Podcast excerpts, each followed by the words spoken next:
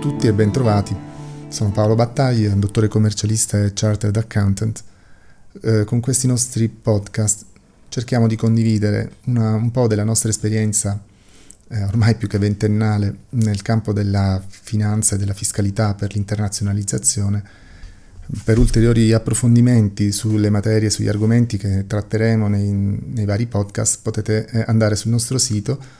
studiobattagliacommercialisti.it o eh, contattarci via Facebook o via LinkedIn. Con il podcast di oggi iniziamo una serie di eh, puntate dedicate agli strumenti di pagamento internazionali,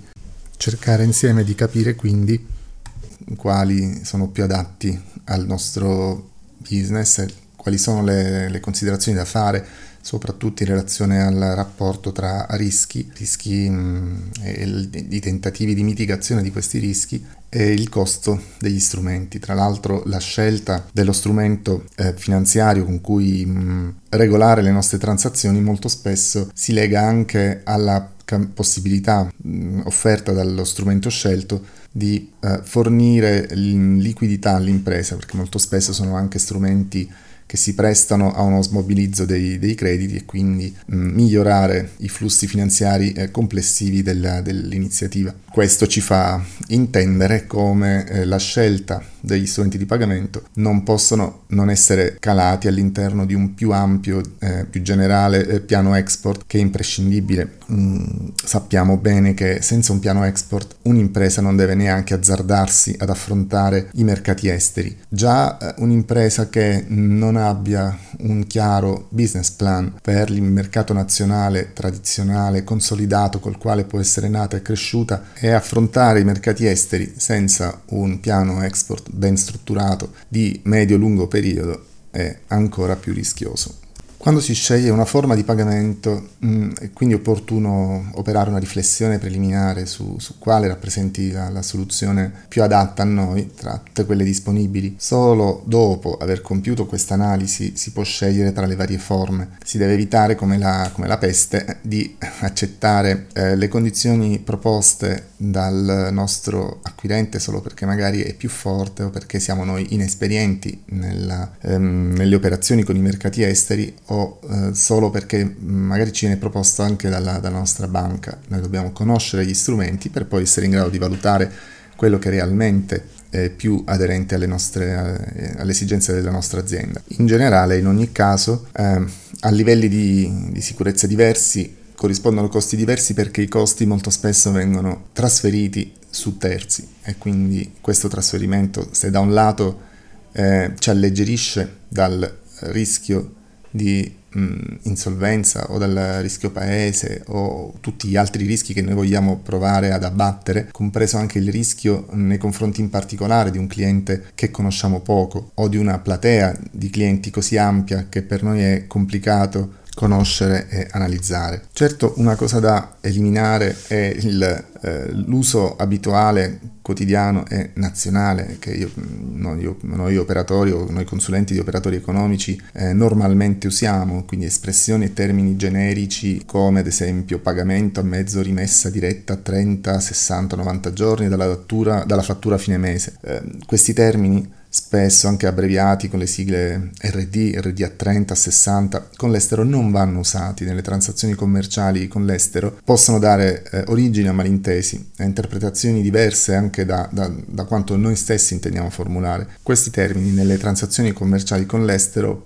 possono dare origine a, a malintesi o interpretazioni eh, diverse da quel che in, si intende formulare, che intendiamo noi stessi formulare e potrebbero non essere eh, necessariamente considerate come ad esempio come sinonimo di bonifico bancario, che è la modalità più usata, provocando ritardi nei pagamenti o addirittura mancati pagamenti o comunque costi eh, aggiuntivi non previsti. Vediamo di affrontare ora eh, insieme quali sono i rischi da valutare. In generale il rischio è ineliminabile nel fare impresa, è un elemento che anzi mh, mm, possiamo considerare come una, un, una misura eh, della redditività di un settore anziché un altro. Eh, un settore di impresa a, a, rischio zero ovviamente ha redditività zero, ci si fionderebbero tutti che a rischio zero, eh, ovviamente per una elementare regola dell'economia la redditività di quel settore cadrebbe a zero.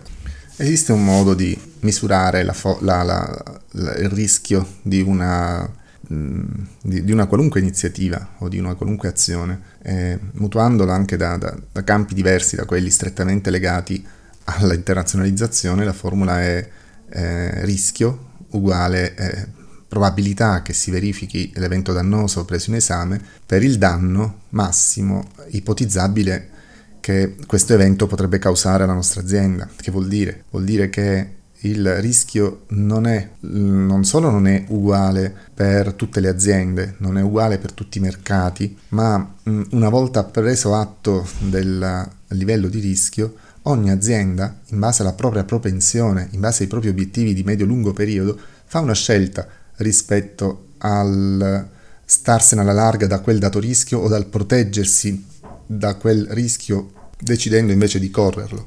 Vediamo quali sono i rischi che un'impresa corre in un processo di, eh, di internazionalizzazione in generale. Eh, il primo e più evidente è il rischio paese. Mm, rischio paese sono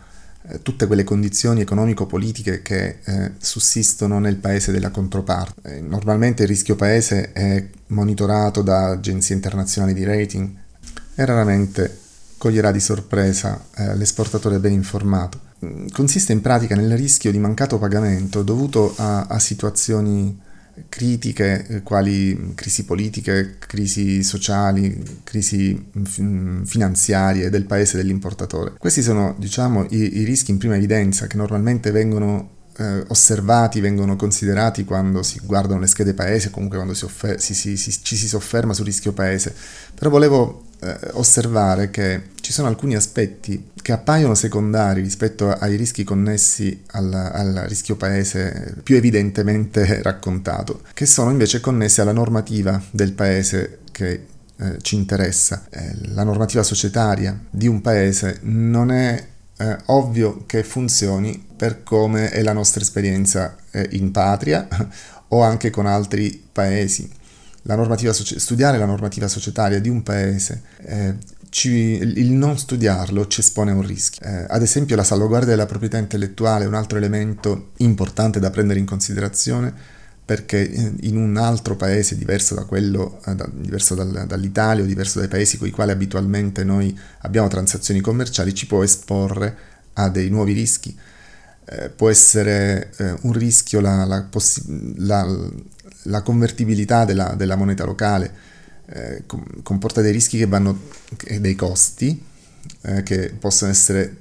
trasferiti, sono anche delle opportunità, ma noi dal punto di vista nostro poi lo vedremo come la, le fluttuazioni di valuta non devono essere eh, considerate, almeno nel, nella chiacchierata che stiamo facendo noi, come un elemento di eh, redditività, ma semplicemente come un possibile rischio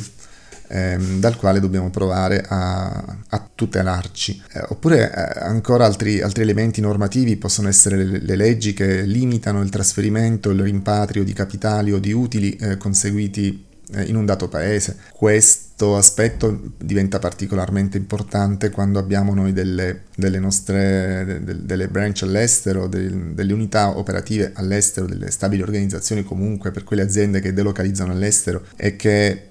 guardano magari con maggiore attenzione, soprattutto se spesso come accade anche mal suggeriti, guardano alla fiscalità di prima battuta di un paese senza cogliere mm, che eh, ci sono dei rischi legati a questi, ci sono dei rischi poi in Italia ad esempio di eh, ritrovarsi mh, mm, a dover eh, gestire la... Mh, un avviso di accertamento per, per esterovestizione eh, o comunque a, a, non riuscire a far rientrare in patria dei, eh, capita- dei, dei, capitali, degli utili che sono stati prodotti all'estero, eh, spesso in, uh, non in ossequio alla normativa nazionale o del paese in cui ci troviamo. C'è un forte interesse ad esempio intorno, intorno a Malta. Eh, ecco, Malta è un paese che eh, offre dei vantaggi fiscali ma solo a determinate mh, condizioni che poi magari, mh, di cui parleremo in un'altra delle nostre, delle nostre chiacchierate. Non conoscere bene queste leggi sia quelle italiane che quelle straniere, eh, cioè del paese di, di, nostro interesse che limita il trasferimento o rimpatrio di capitali, è per noi eh, esporci a un forte rischio. Eh, anche il funzionamento, il sistema giuridico del paese della controparte per noi è importante. Darsi a imbarcare in una controversia mh, mm, per una transazione contestata in un paese di cui non conosciamo il meccanismo. Mm, lo vedremo per esempio quando parleremo degli assegni e delle cambiali. Eh, c'è un modo molto diverso di gestire ad esempio gli strumenti di pagamento che da noi costituiscono titolo esecutivo come appunto assegni e cambiali ehm, nei, nei, paesi come il nostro che sono paesi di civil law rispetto ai paesi di common law ma a parte questo imbarcarsi in una controversia giudiziaria in uh, Vietnam può diventare un bagno di sangue, economicamente parlando. Eh, è importante anche mh, conoscere i rischi connessi al sistema, alla situazione del sistema bancario del paese della controparte. Noi diamo per scontato che le banche mh, siano una struttura granitica e solida. Abbiamo visto anche in Italia come questo non, non sia sempre vero e eh, ci sono anche qua alcuni strumenti che mh, tutelano anche non solo dal rischio di insolvenza del nostro cliente, ma anche del rischio di insolvenza di una banca, perché noi non conosciamo fino in fondo neanche il sistema bancario italiano ed europeo, figurarsi quanto possa essere chiesto, quanto possa essere preteso ad un imprenditore anche di interessarsi del, dei rischi di, di, medio periodo di un sistema bancario in un paese terzo. Vanno anche eh, considerati in termini di, di, di, potenziali rischi connessi alla normativa del paese mh, eh, del nostro cliente, dei nostri clienti, o comunque del mercato che ci interessa, usi, consuetudini, il regime valutario eh, del paese compratore, le normative, se ce ne sono, e ce ne sono, di import-export vigenti in, in, quel paese e non soltanto mi riferisco a paesi, ehm, diciamo, di, a quelle economie men- meno solide, ma mi riferisco ad esempio a tutta la normativa che riguarda l'agroalimentare o il sistema in generale eh, del food per, gli Stati Uniti, è, è elemento che va valutato ehm, nel, all'interno dei nostri cicli produttivi, all'interno anche della capacità nostra produttiva, amministrativa di poter servire senza rischi un mercato così delicato o così diverso comunque in termini normativi eh, da, dall'Italia in generale dai paesi dell'Unione Europea. Tra i vari rischi che, che dobbiamo anche considerare, sempre intorno al, al concetto di rischio paese, anche la, la, possibilità in quel dato paese di poter attivare una copertura eh, del rischio commerciale e politico e qua eh, interviene molto anche la nostra interlocuzione con la nostra banca ancora prima di andarci a, um, ad andare molto oltre con una trattativa con un cliente in un paese eh, terzo che per esempio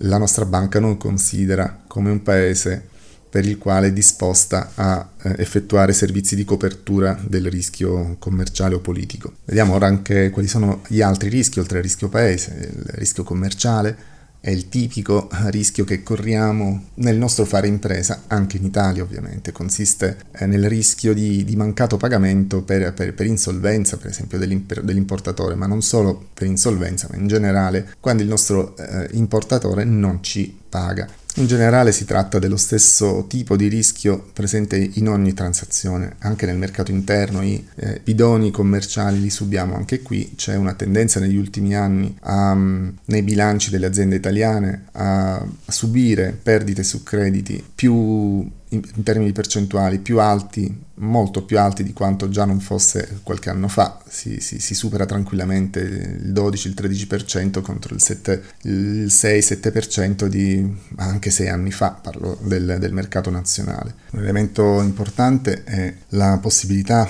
di avere informazioni attendibili sulla solvibilità, sull'affidabilità della controparte, quindi la mm, possibilità di accedere a banche dati affidabili eh, rapporto anche qui eh, costo-beneficio rispetto all'esigenza di indagare ogni singolo cliente o una fascia di clienti o dei clienti a campione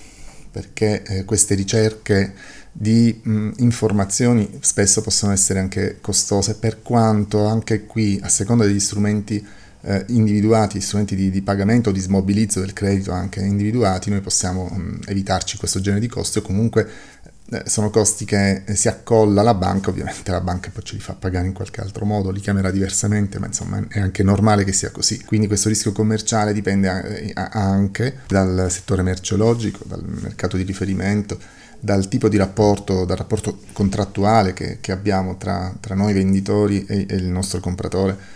anche dalla formula con cui il nostro business eh, funziona perché ad esempio eh, nel caso di eh, business to business o business to consumer, eh, la, la, quando noi vendiamo direttamente ai consumatori e il consumatore ci paga in anticipo, spesso con, eh, con carte elettroniche, è chiaro che il, il, rischio si abbatte notevolmente. Un altro rischio che dobbiamo tenere in conto da, da, da valutare nella scelta nostre, dei nostri strumenti di pagamento è il rischio cambio è il rischio che, mh, che, consiste nella possibilità che la fluttuazione dei cambi eh, renda l'entità dell'importo incassato inferiore al reale controvalore della, della merce esportata. Questo rischio ci può impattare eh, sotto diversi aspetti, un aspetto operativo è quello proprio della, della volatilità dei cambi, ineliminabile dal punto di vista nostro perché ci passa sopra la testa in qualche modo eh, l'altro rischio è quello finanziario, si pensi ad eventuali depositi eh, o finanziamenti eh, espressi in valuta estera che, che possiamo nel frattempo aver, ehm, a, aver realizzato e, e, al danno che quindi ne possiamo trarre dalle fluttuazioni per questo tipo di operazioni è un, un rischio anche di tipo economico, cioè la mh, possibilità che i nostri eh, mercati di approvvigionamento o, o anche l'ubicazione di nostre eventuali sedi all'estero